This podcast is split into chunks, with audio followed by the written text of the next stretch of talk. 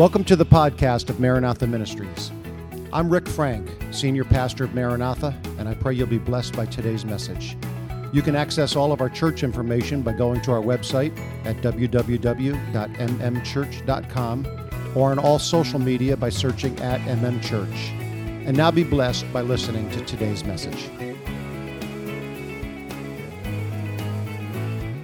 Praise God. God is so good. I want to talk to you today about the mysterious ways in which God works. I want to read from Luke chapter number 1, um, beginning with verse number 31 here, where the Bible says, obviously, the Christmas story, Luke chapter 1, verse 31 Behold, you will conceive in your womb and bring forth a son, and shall call his name Jesus uh, he will be great, will be called the Son of the Highest. The Lord God will give him the throne of his father David, and he will reign over the house of Jacob forever, and of his kingdom there will be no end. There is no end to God's kingdom, it will never end. And uh, I'm so glad I'm part of it because every kingdom of this world has come and gone, uh, including the United States of America, which has come and is going but God's kingdom will never fail. I'm part of an eternal kingdom today. Thank you, Jesus. And I want to talk to you about this that I've simply entitled today God Works in Mysterious Ways. Can you say amen?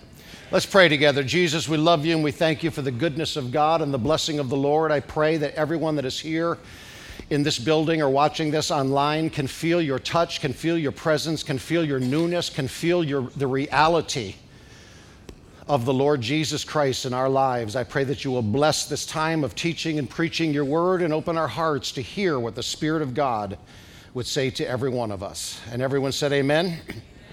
There is a scholar whose name is J. Barton Payne. I don't know him, and I don't know anybody that knows him. But uh, he has found as many as 574 verses in the Old Testament, not New Testament, but the Old Testament, or what we refer to as the Hebrew Bible. The Old Testament, 574 verses that point to or describe or reference the coming of the Messiah. 574 verses. That's a lot. Now, that's not 574 prophecies because some of those prophecies had more than one verse. That said, according to another calculation, there are 332 messianic prophecies in the Old Testament. 332 mentions that a Savior is going to come. 332. Now, I just want to tell you quickly, in brief as, as I can make it, how powerful it is that the prophecies could come forth 332 of them describing a Savior that is going to be born, and have any one of them come to pass, let alone 332 of them. Let me explain this as best as I can because it's beyond my ability to comprehend it all because I am probably the farthest thing you will find from a mathematician. But uh, one man who is a professor, Professor Stoner, he outlines the mathematical probability of one person in the first century being able to fulfill just eight of the prophecies.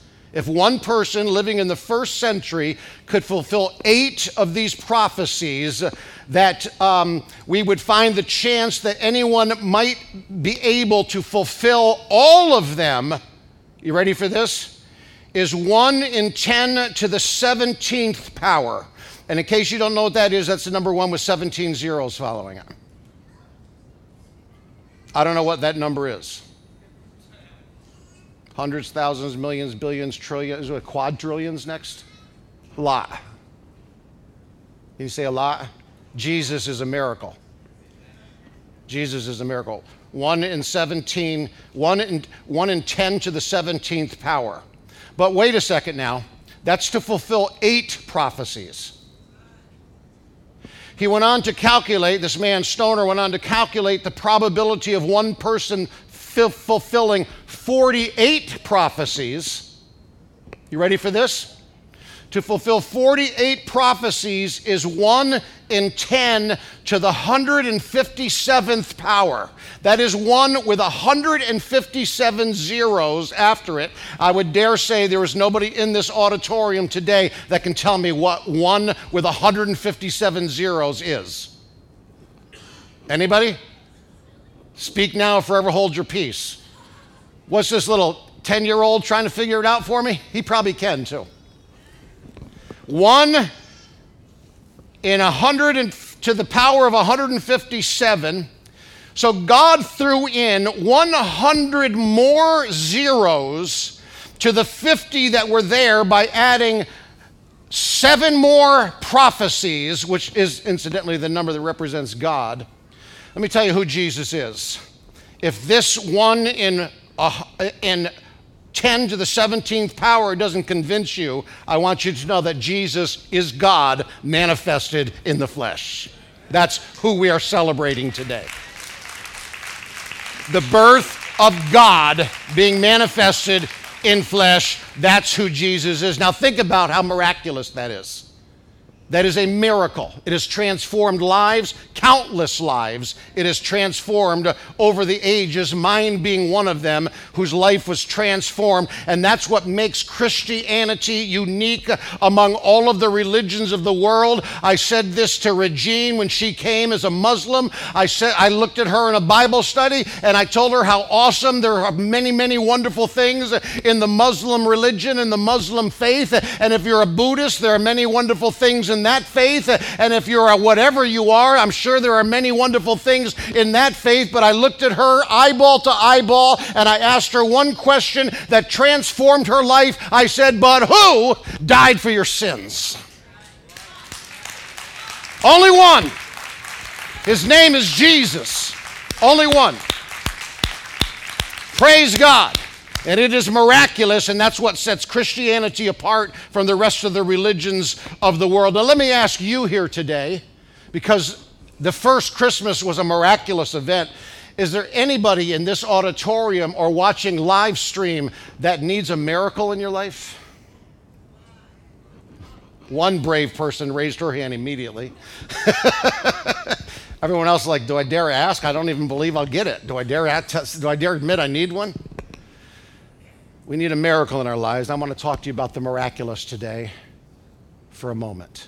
This might not be your ordinary, typical Christmas message, but let me talk to you about the supernatural. And let me talk to you about the miracle and the miracle of what took place.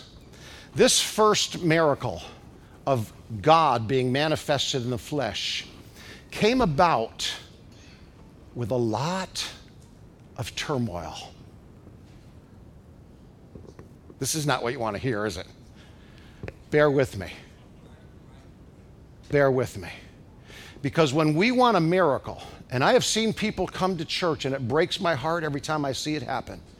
Come to church because I need God to do something for me. And we come to church with our made up mind of how long He's got to get this done in.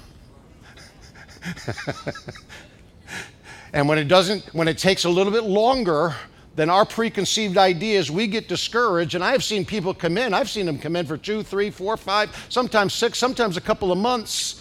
Church after church service, getting involved, doing everything, and then they disappear. Why? Because their time frame of when God needed to work his miracle didn't happen. They're off looking for something else.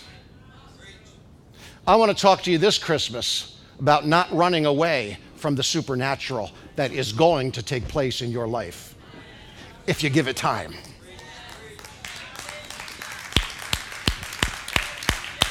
Praise God. Praise God. God is good. Jesus was the fulfillment of 332 prophecies. 332 prophecies Jesus fulfilled. No one else could do that. But let's talk about the Christmas story for a moment today since it's Christmas Eve. Shall we? The miraculous is taking place, the supernatural is happening. God, God is manifesting himself in flesh. Does it get any more supernatural than that? That God would manifest himself in flesh and walk among us. Well, let's see how that miracle unfolded. A virgin became pregnant. That doesn't mean a thing today. Unmarried women are pregnant all over the place. But in those days, that was a serious implication. Because if you are pregnant, what are you not? Usually a virgin. No, but I, uh, trust me, I, I didn't do anything. Mary said, trust, trust me, Joseph, I wasn't cheating on you. huh? This is the supernatural happening. And Joseph was ready to divorce her and say, forget this marriage is off. it took another supernatural uh, uh, uh, uh, happening for, for an angel to show up and Joseph and say, No, she's telling you the truth. Didn't go easy, did it? We want our miracle and we want it now and we want it easy. Just work it all out. Wake me up when it's done.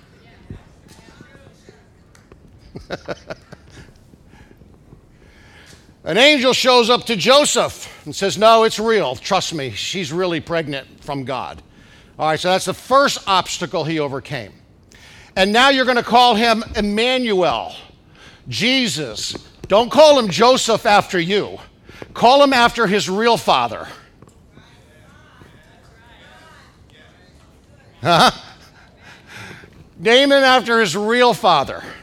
Call his name Jesus, for he will deliver his people from their sins. So here Joseph is trying to convince all of his friends and family that this is really a supernatural birth, and I'm not going to name the child after me because it's not really my baby. He's the son of God. Oh, my word. Come on, moms and dads. When your child comes home and says, I'm pregnant, but it was God, what are you going to think?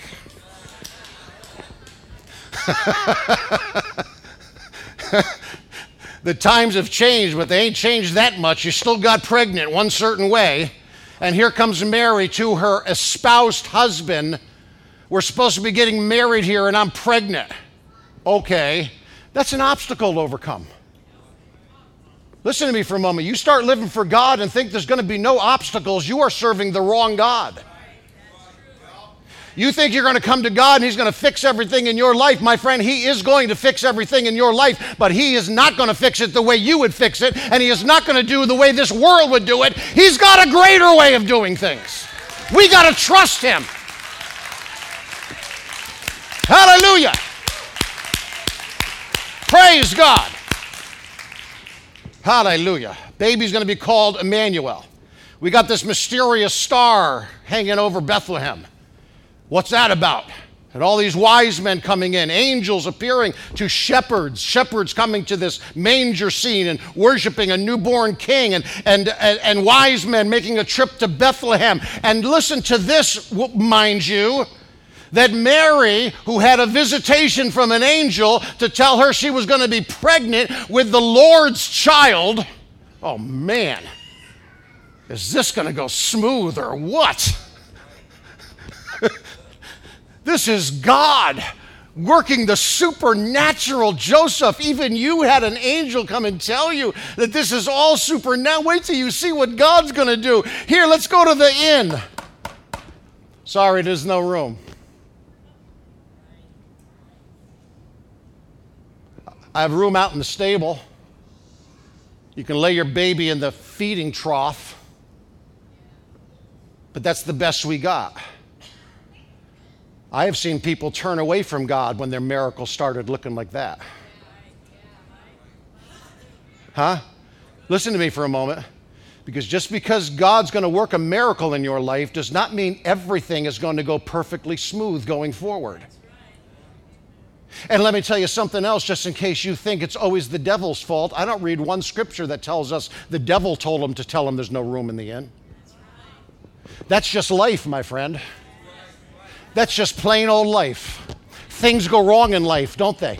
God calls you out of this world to be something special for Him. And guess what? Things still go wrong. Problems still happen. Things don't work out. Not everything's smooth. There's still mountains to climb. There's still valleys to go through. There's still darkness to endure. Just because God is in it doesn't mean everything's perfect. Your life is not perfect. This church is not perfect. I am not perfect. She is not perfect. The only thing perfect is the God I serve, and I expect nothing else to be perfect. Hallelujah. Praise God. Quit looking for a church that satisfies your need and look for a church that crowns him Lord of Lord and King of Kings. Quit looking for a people that make you feel good and look for a God who can transform you from hell to heaven. Praise God. Hallelujah. Around this first miracle, well, not the first miracle, but the miracle of his birth, a dying king tried to kill him. Anybody trying to kill you? Maybe not naturally, but there's a whole bunch trying to kill us spiritually, isn't there? There's discouraging spirits, there's discouraging thoughts, there's discouraging opinions, there's discouraging things in our world. All of it's designed to try to kill you, like Herod tried to kill that child. I'm here to tell you something, my friend. You keep Jesus front and center because no one can stop him. No one can stop God.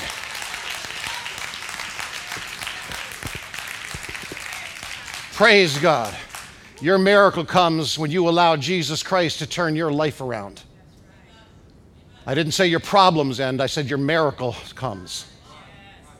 When you allow Jesus Christ to turn your life around.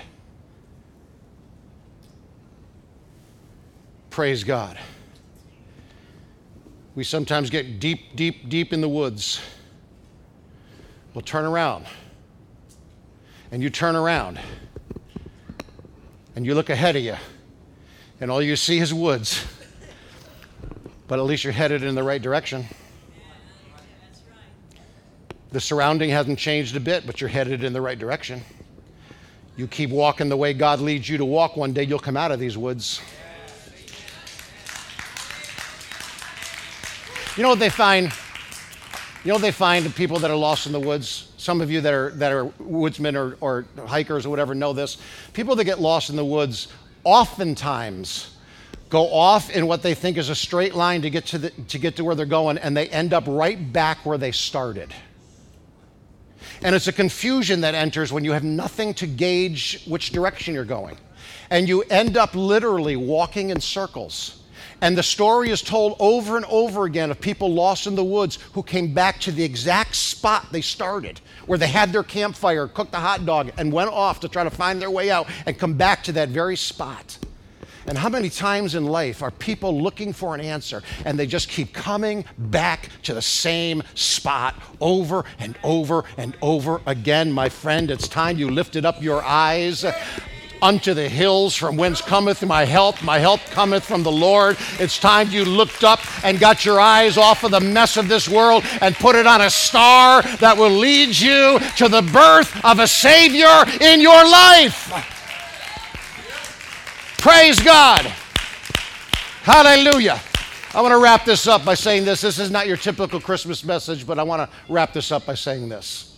There's a verse of scripture in Luke chapter 21, verse 19 says this In your patience possess ye your souls.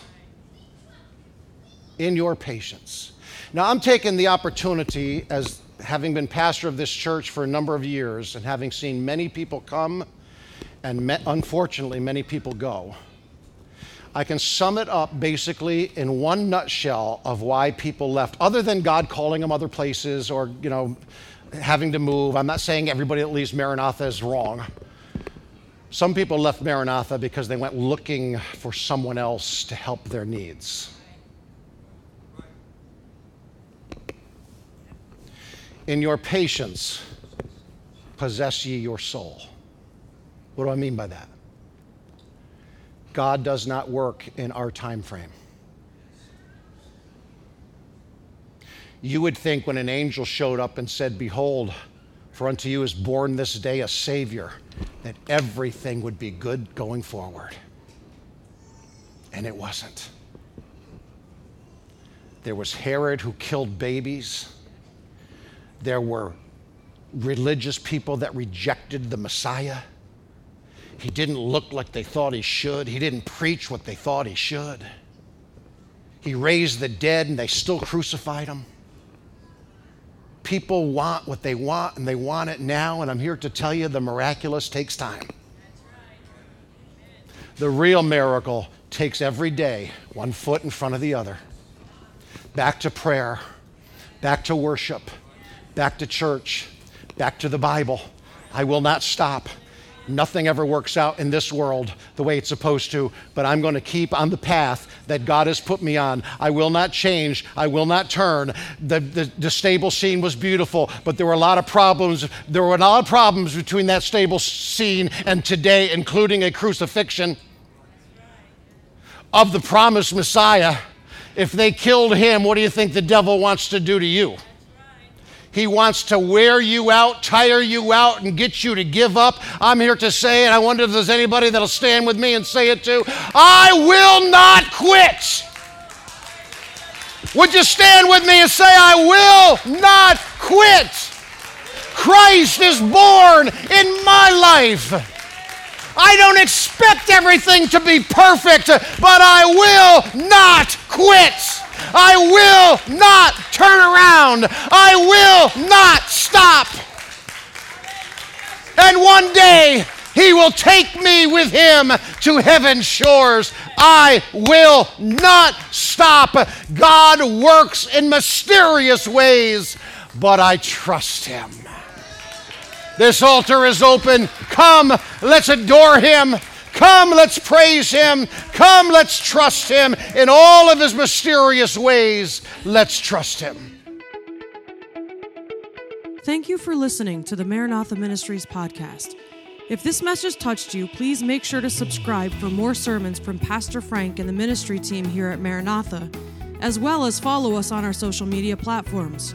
We are located in Schenectady, New York and if you are in the area, we invite you to join us during our weekly Sunday service starting at 10:30 a.m. We look forward to you joining us again next week for another anointed message. Thank you and God bless.